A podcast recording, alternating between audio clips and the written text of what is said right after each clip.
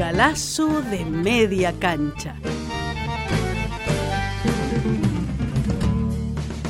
Ahora sí, señoras y señores, empieza un galazo de media cancha. Galazo de media Galazo cancha. de media cancha.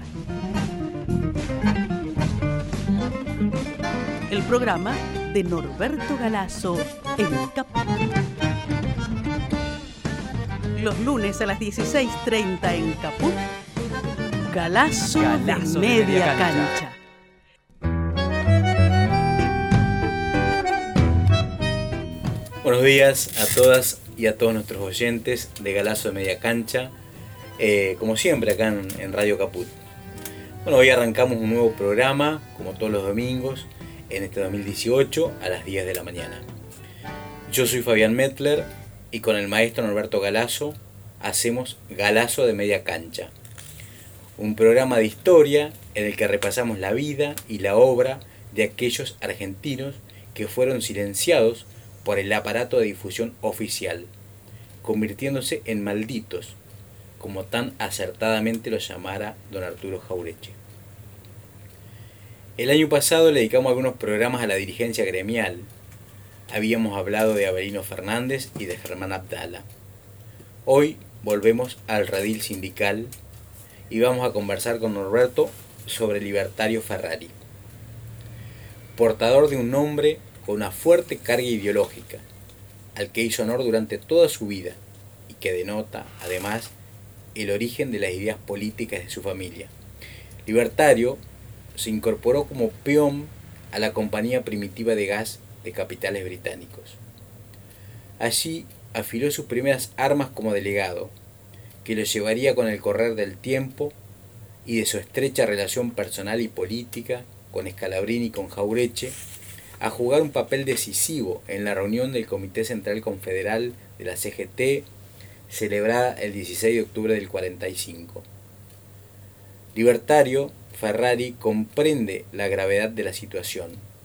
Jaureche, la noche previa, le había trazado un crudo panorama de lo que se jugaba en esos momentos. Y con voz pausada y argumentos demoledores, va desarmando una a una las excusas de los tibios, que se resistían a la huelga general. La disyuntiva era de hierro, o se estaba con Perón o se estaba con la oligarquía. Al final triunfó la postura de libertario y por 16 votos contra 11 se decidió ir al paro para el día 18 de octubre. Bueno, los acontecimientos posteriores, los del día 17, ya son ampliamente conocidos y quemaron definitivamente todos los papeles, marcando un nuevo derrotero en la historia argentina.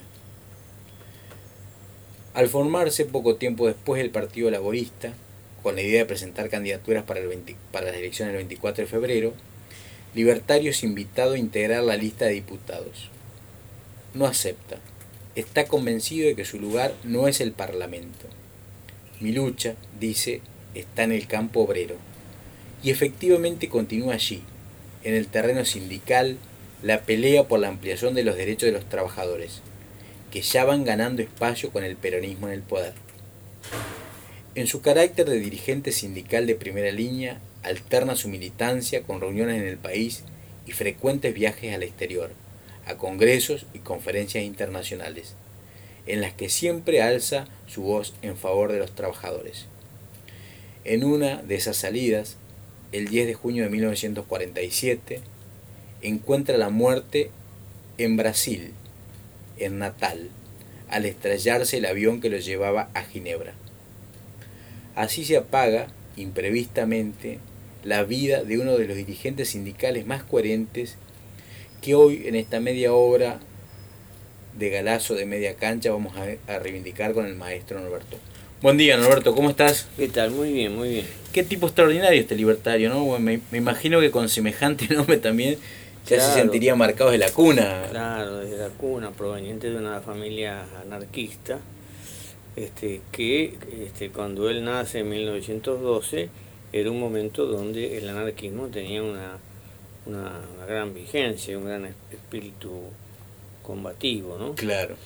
Si bien se iba gestando ya una diferenciación entre los anarcocomunista, diríamos, que sería el grupo de González Pacheco, este, y el grupo que eh, el grupo de González Pacheco que estaba directamente por la bomba.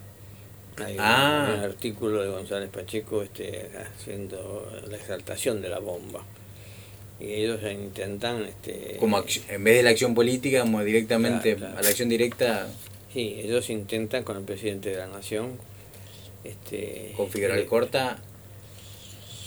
Con... No recuerdo ahora si exactamente, fue en 1907, 1908, puede ser que sea Fidel Corta, no, lo tengo muy en claro. Porque después lo matan a, a Falcón. Claro, cuando se produce la represión en Plaza Lorea, claro. que comisario Ramón Falcón este, ordena este, descargar toda la artillería que te llevaba la policía este, sobre los obreros y mata una cantidad importante. Eh, de allí sale después este un, dibujo de, de verdadero humor negro de parte de la revista Caras y Caretas, porque en tapa publican al comisario Falcón y un soldado al lado que le está sirviendo mate. Sí. Y entonces Falcón le dice, mate, soldado, mate. Ah, claro.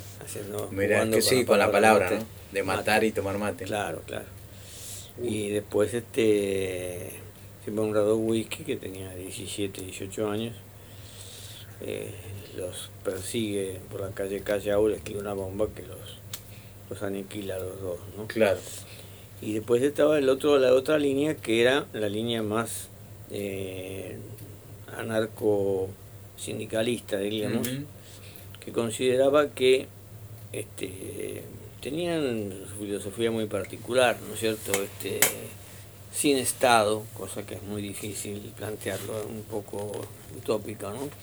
Sin Estado, sin patria, porque la patria la, formulaba la burguesía para confundir a los trabajadores. Este, ah, querían abolir la patria, el Estado, cualquier vínculo y sujeción de... Internacionalistas eran, lo cual los desubica con respecto al radicalismo, a muchos de ellos. Claro aunque algunos de ellos apoyan a, por ejemplo, el Gallego García, que era anarquista, se convierte en una figura importante del primer gobierno de Irigoyen, que en 1916 al 18. Ah.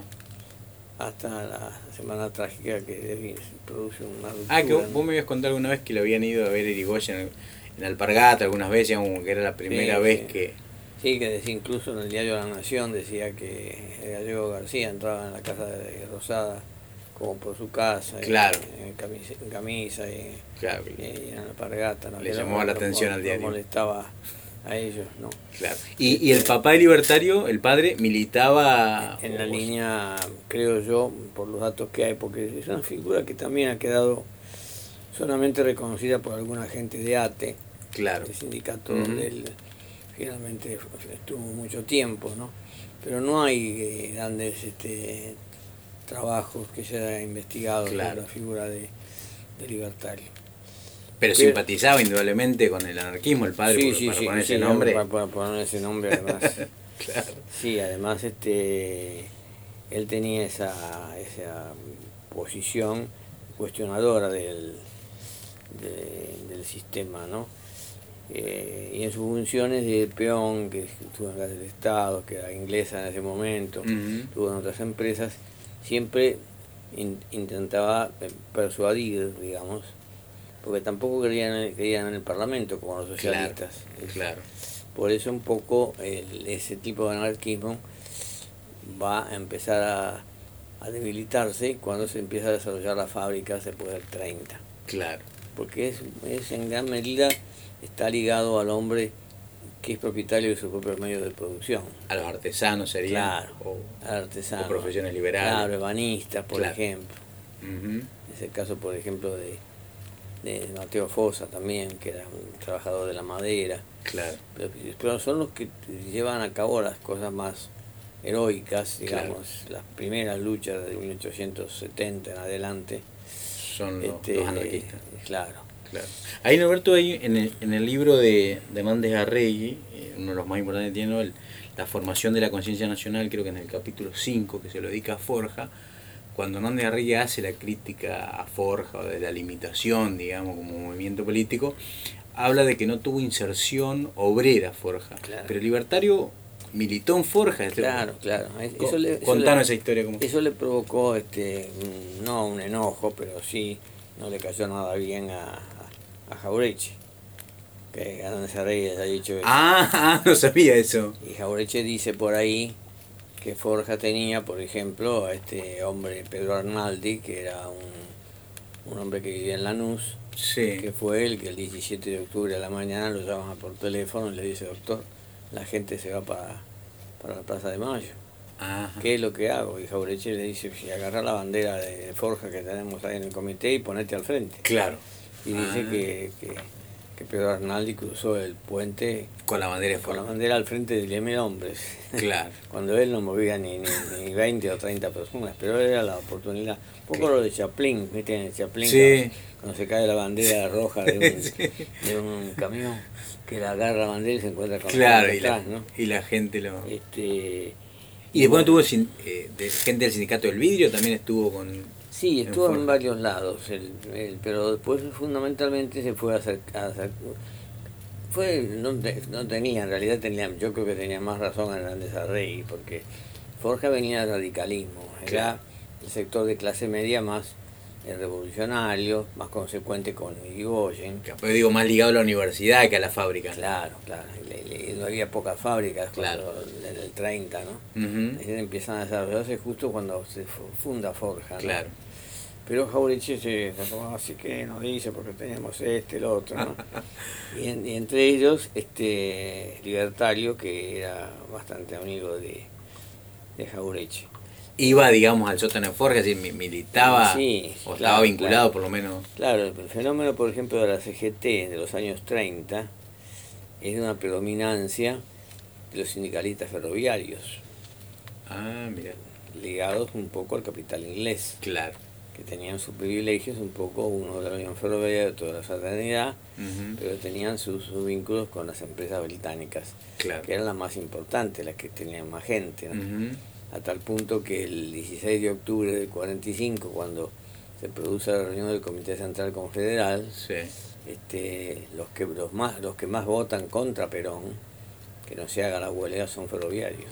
Ah, los más moderados eran los, ferroviarios. No obstante que Perón tenía también Miranda, eh, eh, eh, eh, ¿cómo se llama? No Miranda, sino Mercante. Ajá. Este, Domingo Mercante, que claro, fue gobernador después de la provincia de Buenos Aires. hermano que era delegado ferroviario. ¿no? Ah, Norberto Galazo en Caput hace Galazo de media cancha. Galazo de media cancha. Galazo de media cancha.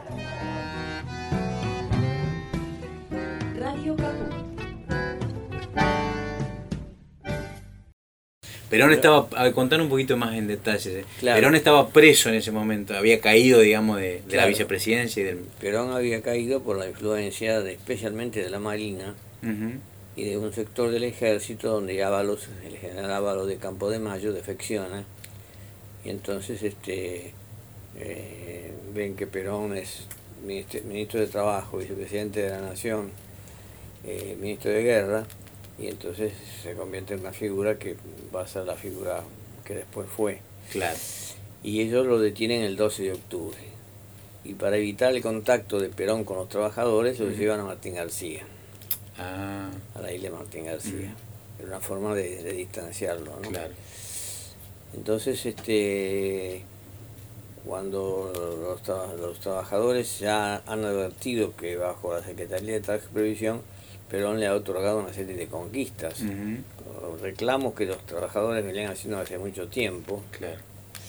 y que no, no, se les, no se les reconocían. ¿no? Entonces empieza a verse un movimiento desde abajo que empieza a, a- reclamarle a los dirigentes. Pero los dirigentes de la CGT son muy prudentes, hasta el punto que el secretario general de la CGT, que es Silverio Pontieri, pide una audiencia con Farrell. Estando preso Perón, digamos ya. Sí, sí. Este, conversa con Farrell un día y después va a otra comisión gremial a conversar con Ábalos, como para asegurarse que las conquistas no serán Claro, perdidas, es decir, este, una forma de, de conciliación. Pero eh, el día 15, es interesante esto porque el día 15 de octubre del 45, la FOTIA Sí. de Tucumán, de la industria azucarera, declara la huelga general por tiempo indeterminado.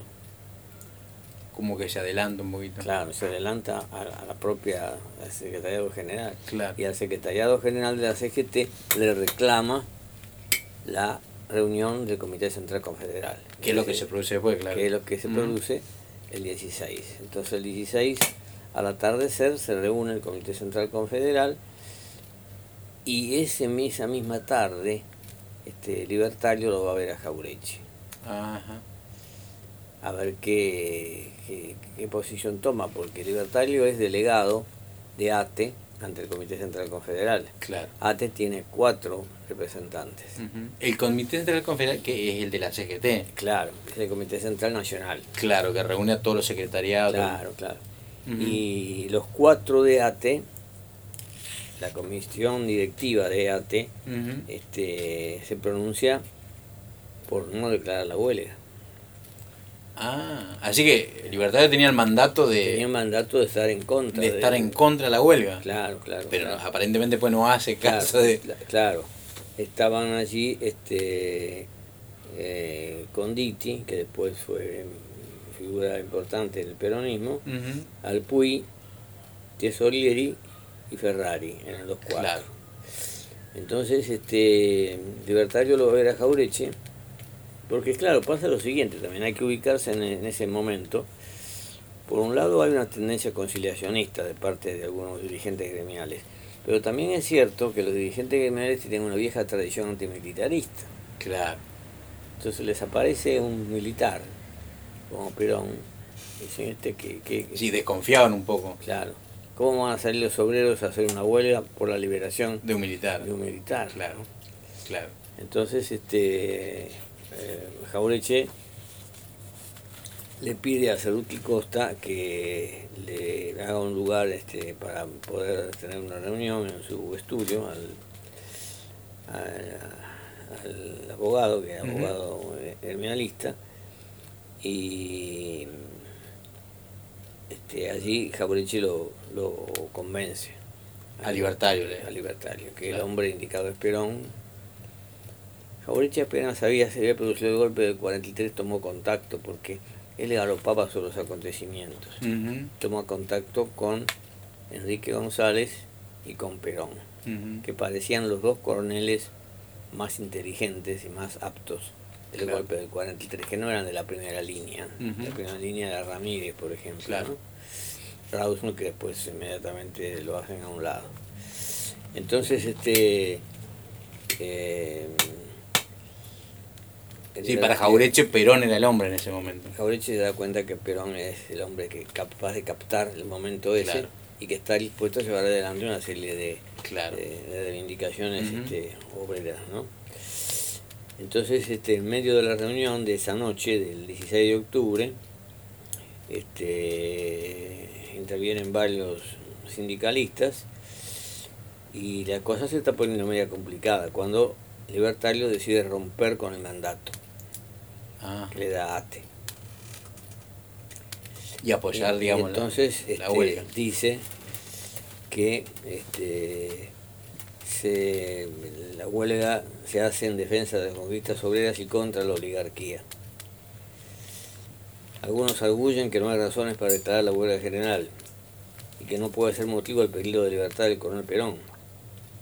Yo pregunto, dice Ferrari, y la negativa de los patrones a pagar el 12 de octubre, porque el 12 de octubre es el día de la raza, los Feriado. patrones ya no lo quisieron, ya no lo quisieron pagar. Claro. La negativa a otorgar vacaciones, la campaña que hace la prensa enemiga de la clase obrera, la información que dan los diarios sobre los posibles integrantes del gabinete nacional que son compicos miembros de la oligarquía, y el coronel Perón detenido. Dentro de poco nosotros seguiremos el mismo camino. Pero no debemos olvidar que si Ábalos se proclama amigo de Perón, Fernando Lima, que era el almirante eh, jefe de la Armada, es enemigo acérrimo de aquel y de nosotros, en mi juicio tiene más influencia sobre el gobierno Bernengo Lima que nadie porque cuenta con el apoyo del capital y de la oligarquía. La situación es esta. Ábalos está con Perón. Ábalos juega mm, como puede, ¿no? Claro. Este, y Bernengo Lima está contra Perón. Ábalos no estaba preso, ¿no?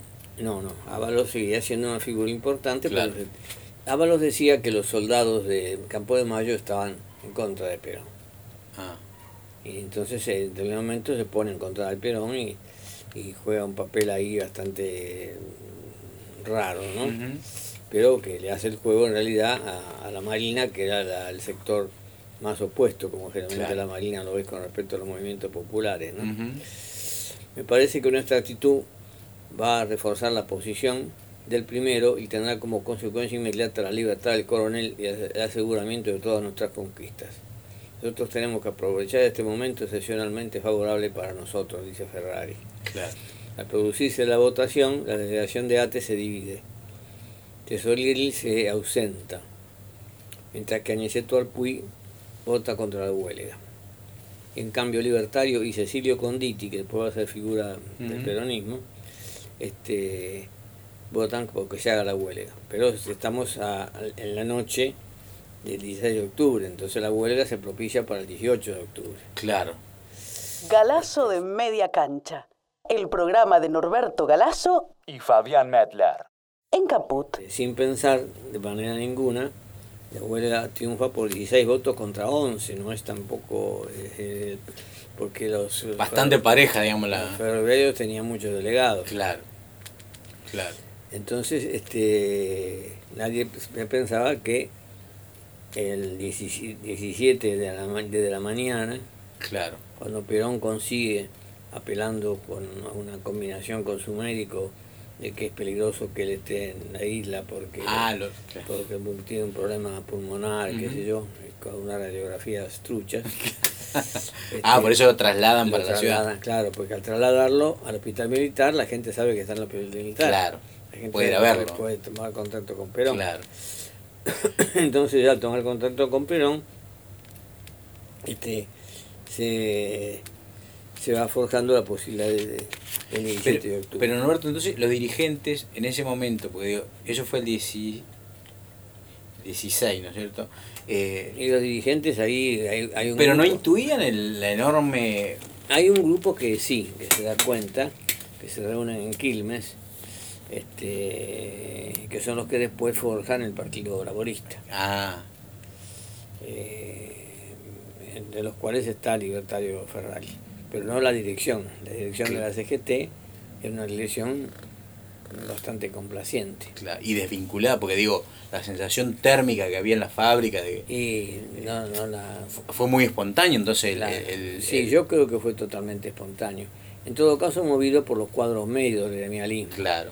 Pero no por los jefes de la CGT. Pero digo, porque incluso los que apoyaban a Perón proponen la huelga para el 18, es decir, eh, Claro. que queda como descalzada también. la- Claro, pero la, la, la, la gente sale el 17. Claro, sale el 17. Y sale y se van al hospital militar.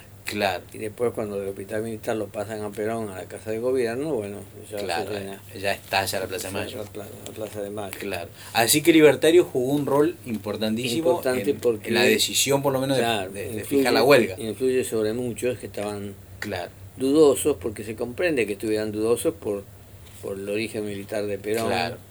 por, por, la, por, la, por la opinión de los diarios diarios. El, el- el diario, el único diario que lo apoya a Perón y pide la liberación de Perón en la época, claro. Eduardo Ah. Colón. Pero imagínate que la razón dice ya acabó el Perón, se acabó la- Claro. la- las manifestaciones, hay que terminar con todo esto, este, este, este, este movi- movi- movimiento, este, y ahí influyen también sobre eso, ¿no? Claro. Y Jauregui después, pasado el tiempo, este, le hace un, un poema a, Libertario, porque Jauregui tenía esa chispa de poeta criollo. Ah, pero ¿no? pará, pará, antes te puedo cortar Sí. antes que leas el... eh, el poema ese eh, es cuando, después que tiene el accidente... Claro, ya cuando... cuando Claro, cua- contá, ahí va a un congreso, ¿no? Es decir, Claro, él va a un congreso... y se este, pelea con un tal Lombardo Toledano. o- Claro, el secretario general de la seccional de la confederación, una especie de confederación mexicana, pero que tenía una gran influencia sobre casi toda América Latina. Era hombre del Partido Comunista Mexicano, ¿no? Y pasa una cosa curiosa. Lombardo Toledano tiene sus informantes que le dicen que este, hay una, delega- una delegación donde viene el libertario Ferrari, que fue uno de los hombres que el 17 de octubre hubo a favor de Perón. Sí.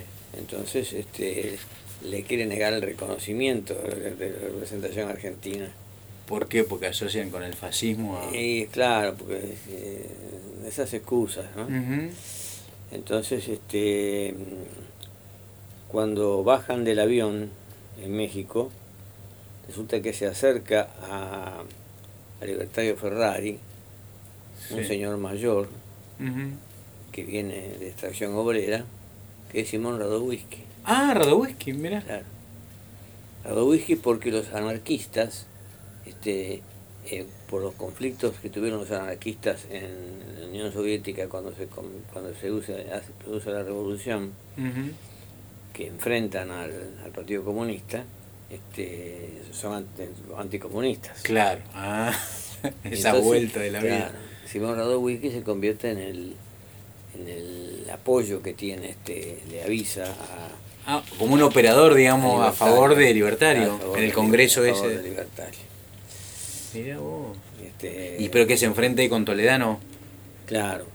Toledano incluso logra después, este, en determinado momento, eh, un pronunciamiento por un paro general de los trabajadores de toda América Latina contra Perón, Contra Perón. Claro. Ah, mira. Por la- la- las cosas del Partido Comunista, del Claro. peronismo, ¿no? Este, ¿Pero tienen éxito? y- no, no tienen éxito. Entonces este Perón dice, bueno, no, no paró nadie y esta es la mejor prueba de que no son representativos. ¿no? Claro, claro. Y después se produce que este eh, Libertario está en el Partido Laborista y después eh, Perón lo envía a hacer unas eh, como representante, no sé. Este qué gestiones tiene que hacer, pero este va en avión, que es lo que vos comentaste, un Claro. avión Que va a Ginebra, que ¿no? va a Ginebra y que se estrella en, Mm, en Brasil. claro. Entonces se publica un artículo acá, firmado por Juan Fabriquero, que era uno de los apodos que usaba Arturo Jaureche, Sí. en la revista Descamisada. ¿Lo tenés ahí a mano para leerlo? Sí, sí. Que tiene el estilo del Paso de los Libres, Claro. el estilo gauchesco, ¿no? Ujú. Dice, salud, salud libertario, embajador sin camisa, que al Congreso proletario la jugaste la precisa. Era una banca tupida de vivos y de pequeros, que laburaban de obreros sin laburar en su vida. Vos entraste libertario con cara de punto al bardo, y al verte dijo Lombardo, ya mordió yeite el otario. Y al argentino laburo entró a cargar con escombro, creyendo llevarte al hombro, que trabajaba de apuro. En eso alzaste la mano mostrando tus duros callos. ¿A qué este paro está fallo? Le gritaste a Toledano. ¿De qué trabajo me hablas? Serás punto filipino, pero un obrero argentino lombardo no lo pasás. Tu laburo proletario no encuentra en mi tierra giles. Allá hay pequeños a miles, pequeros a miles, y todos tienen prontuario. Y si te pido los callos es porque sos licenciado y solo habrás trabajado algún primero de mayo buscándolo al inventor del trabajo que en su fuga ese día no la yuga, porque él es trabajador. Salud, salud, libertario, embajador sin camisa, que al Congreso proletario le pusiste la precisa. Se acabaron los otarios. Qué lindo homenaje. Sí, y se ve que Jaureche le tenía mucho afecto y además le reconocía la importancia de ser el hombre que, que volcó la, la asamblea del 16 de, Claro. de octubre. de del. Comité Central Confederal. Porque hay mucha discusión con respecto a si el 17 de octubre fue espontáneo o si fue organizado. Claro. Pero hay declaraciones, por ejemplo, de dirigentes comunistas que dicen que ellos trabajaron el 17 de octubre. Y eso les costó Después. después un de- una desvinculación con la clase trabajadora que duró durante muchos años y que dura todavía hoy, porque prácticamente el Partido Comunista no tiene... no tiene inserción en, los trabajadores. En los trabajadores, algunos, tendrá algunos gremialistas, pero de poca de poca jerarquía, digamos, ¿no? dentro del sindicato. Claro. Y algunos que son, debido también a algunos errores del sindicalismo peronista, que son representantes de sindicatos de, de, una izquierda distinta, ¿no? que viene del trotskismo, que viene de otro lado. Roberto, nuevamente en esta mañana de domingo se nos, se nos acabó el tiempo. Eh, bueno. estamos reivindicando para los oyentes que se suman recién a, a Libertario Ferrari, que fue un dirigente de ATE que tuvo un rol central en los días del 17 de octubre. Eh, bueno, continuaremos el domingo que viene, si te parece, conversando. No, no, va a ser un gusto. Bueno, hasta el domingo. Chao, Norberto. Chao. Los malditos. Los rebeldes. Los imprescindibles. Todos los lunes a las cuatro y media de la tarde en Caput. Galazo de Media Cancha. El programa de Norberto Galazo en Radio Caput.